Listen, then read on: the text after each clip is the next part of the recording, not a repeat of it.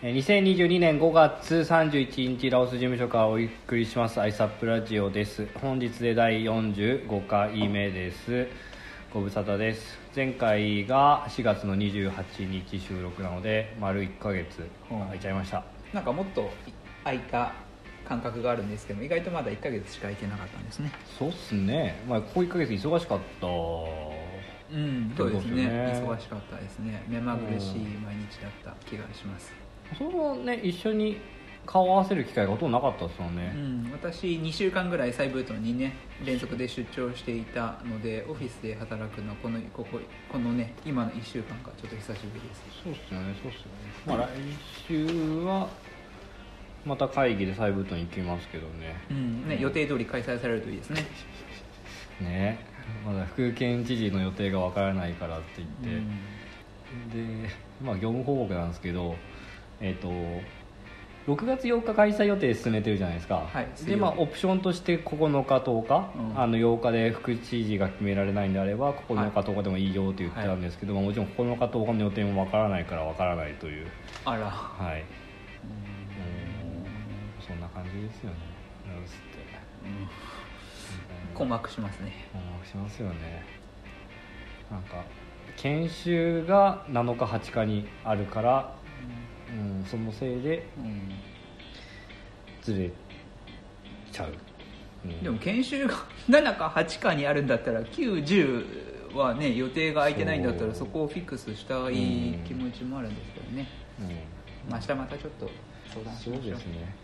そもそも日にちを決める研修をまず決めてほしいですよね、うん。とか言ったりもして。はい。愚痴を。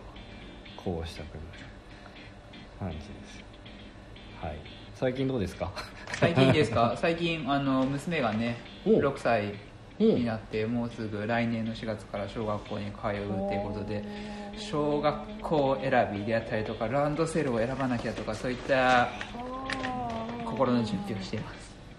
インターナショナルなわけないじゃんインターナショナルスクール調べたんですよ、はい。そしたらとある有名なインターナショナルスクールの学費年間1000万円、6年間で6000万円みたいなねそんなところがありましたけどね。誰が通まあ、通える人は通えいるんですよ世の中にね。それだけ教育に投資したいって思ってる富裕層はいるみたいで。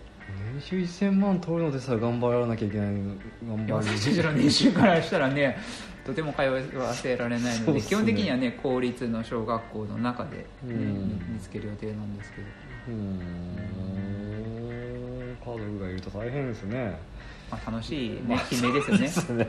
うん楽しい悲鳴です、うん独身は多分これから人生ずっと一緒ですからね。まあ、タカさんのプライベートも教えてください、そうですね。プライベートは、まあ、最近し大家さんとお酒に飲み行く日数が多かったりだとかあとは昆虫の売り込みうん。でえっ、とまあ休日使ってうん。取引してくれそうな人とコミュニケーションの一環でうん。お酒飲んだりとかっていうのをしてますね、うん。はい。だいぶプライベートとお仕事がごっちゃになってる。そうですね、まあ、これちょっと業務にできないなっていうのは土日に回して、ううんん半分仕事半分プライベートみたいな気持ちで仕事やってますね、うんやっぱ金ビア文化なのでねアルコール、うんノミニケーションって結構重要だったり、うん。うんそれが結構近道だったりするので、うん。まあ、とはいえねうん。平日のね業務時間内にそれするっていうのは絶対まあありえないので、うん。うん、なんか相手とコミュニケーション交渉して土日に持っていくとかしてますね。うん。うん、そうですね。はい。そんなこんなで。仕事の話にしていくとなると、うん。うん最近この1ヶ月動きがあったのは食用昆虫のうん。生態の一般拡大ですね。一般世帯についに養殖技術を普及させていくステージに上がったんですね。そうですね、うん、なんとか満を持して、えー、とコロナも落ち着いて会議もできるようになったので。で説明会を4月下旬にやったら、えー、と募集4人だったところを、えー、と1村あたり20人以上うん参加したりトータルで90人以上来てくれて、すごいあの需要の高さ、うん。倍率が高いってことですね。そうですね。立候補してみたものの養殖技術を教わるチャンスをつかめるかどうかはどうやって決めるんですか？もしたくさん応募者が来たら。まあ、まず私たちのターゲットがね5歳児未満のお子さんを持つ家庭っていうのがあって、でそこの栄養改善をが第一なので、その家庭であるっていうこと。うんうんあとは、まあ、本人と面談をして昆虫を食べられるのか食べたことがあるのか養殖経験があるのかっていうところで、うんうんうんまあ、まずは継続ができそうな人ここからピックアップしていってっていう感じですね。うんうんうんうん。はい、なるほどなるほどね。うん、所得向上であったりとかね少しでもね栄養改善につながる、ね、授業にしていきたいですね。そうですね。で以前説明会した時にはそんなに参加者はいなかったみたいでして、うん。でなんで今回多くなったかっていうと、まあ、ラオス国内のここ最近の物価上昇。うん。で、えっと、現金収入を求めてる人結構多いみたいでうん。その手立てとして結構注目されたっていうのがあったりするみたいですね。うんね、サイブートに行くと最近キャッサバをね育て始めている世帯がすごい増えたなというここ1年の変化ですね、まあ、それもね1キロあたり2000キープで買い取ってくれるからというね、まあ、そういう換金作物としてのキャッサバっていうのをね、目の当たりにしてるんで、まあ、そういう意味ではゾウムシを育てて、ねうん。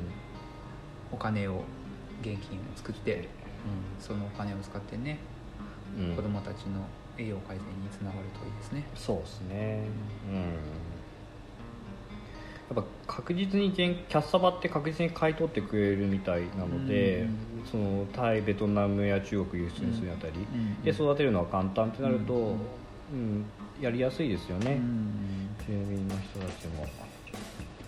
そうですねゾウムシもそれくらいね手軽なそう、養殖うん、手段としてね現金獲得手段としてね普及させていきたいですね。そうですね、なんですか？いねタカさんね自分自身で養殖してますよね？自宅で。うん、あ自宅で。あ、うん。今も一回1サイクルしたので、うん。なんとなく掴んだでもやめちゃいましたけど、うん。でも一回簡単でしたよね、うん。仕事しながらでも十分育てられるし、はい、困ったことはなかったですか？うん困ったことは特段、まあ、自分がちょっと面倒くさがり屋なので、ん。あのバナナあげるの面倒くさくなっちゃったりもしたりもしたんですけど、うん。まあ、それでも全然十分育てられたので、うん。面倒くさがりな自分でもしっかりねと育てられるゾウムシ、自分は家の掃除も月1回やるかやらないかぐらいの面倒くさがり屋なので、うん。そんな人でもわゾウムシ育てられるのでうん。非常に手軽だと思いますね、ちなみにその育てたゾウムシは自分で食べたんですか？それとも売ったんですか？食べました食べました、うん。食べましたけどやっぱちょっと愛情入りますよね。いいね。名残惜しいそう名残惜しいですけどね。食べましたね、うん。はい。で成虫にするのもできましたし、うん。うん。まあ、そんな感じでもうすぐ10分なのでうん。エンディングに入りたいと思いますがはい直近の近況報告は何か？そうですね。最初にねオープニングの時に話した気がしますよね。あの MOU の中間報告会議が控えていて、うん。あその後あれですね。S 事務局長がついにラオスに来るっていうね話題がありますね。そうだ。うん。うん。まあ、それの準備もねなんですかね業務調整もしつつですね今ね、そうですね、うんラオスの国がね開いたのでねうん。これから行き来しやすくなるのでね。うんうんうんね隔離期間もなくうん。うん、入国できるようになって、うん。聞いてる方もね聞いてる方がいたらラオスに来てほしい。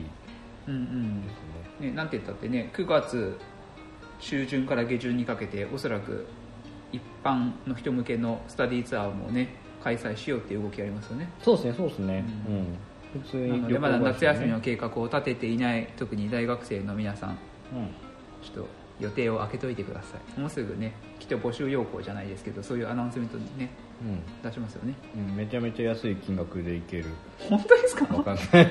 他の他のあのスタッフさんと比べたら安いんじゃないかな。まあね学べることに対する費用は安いと思います。そうですね。うんうんなんでだってねタカさんとねあのカッキーがコーディネートというかねそうですね。サポートしますからね、はい、うん。うん、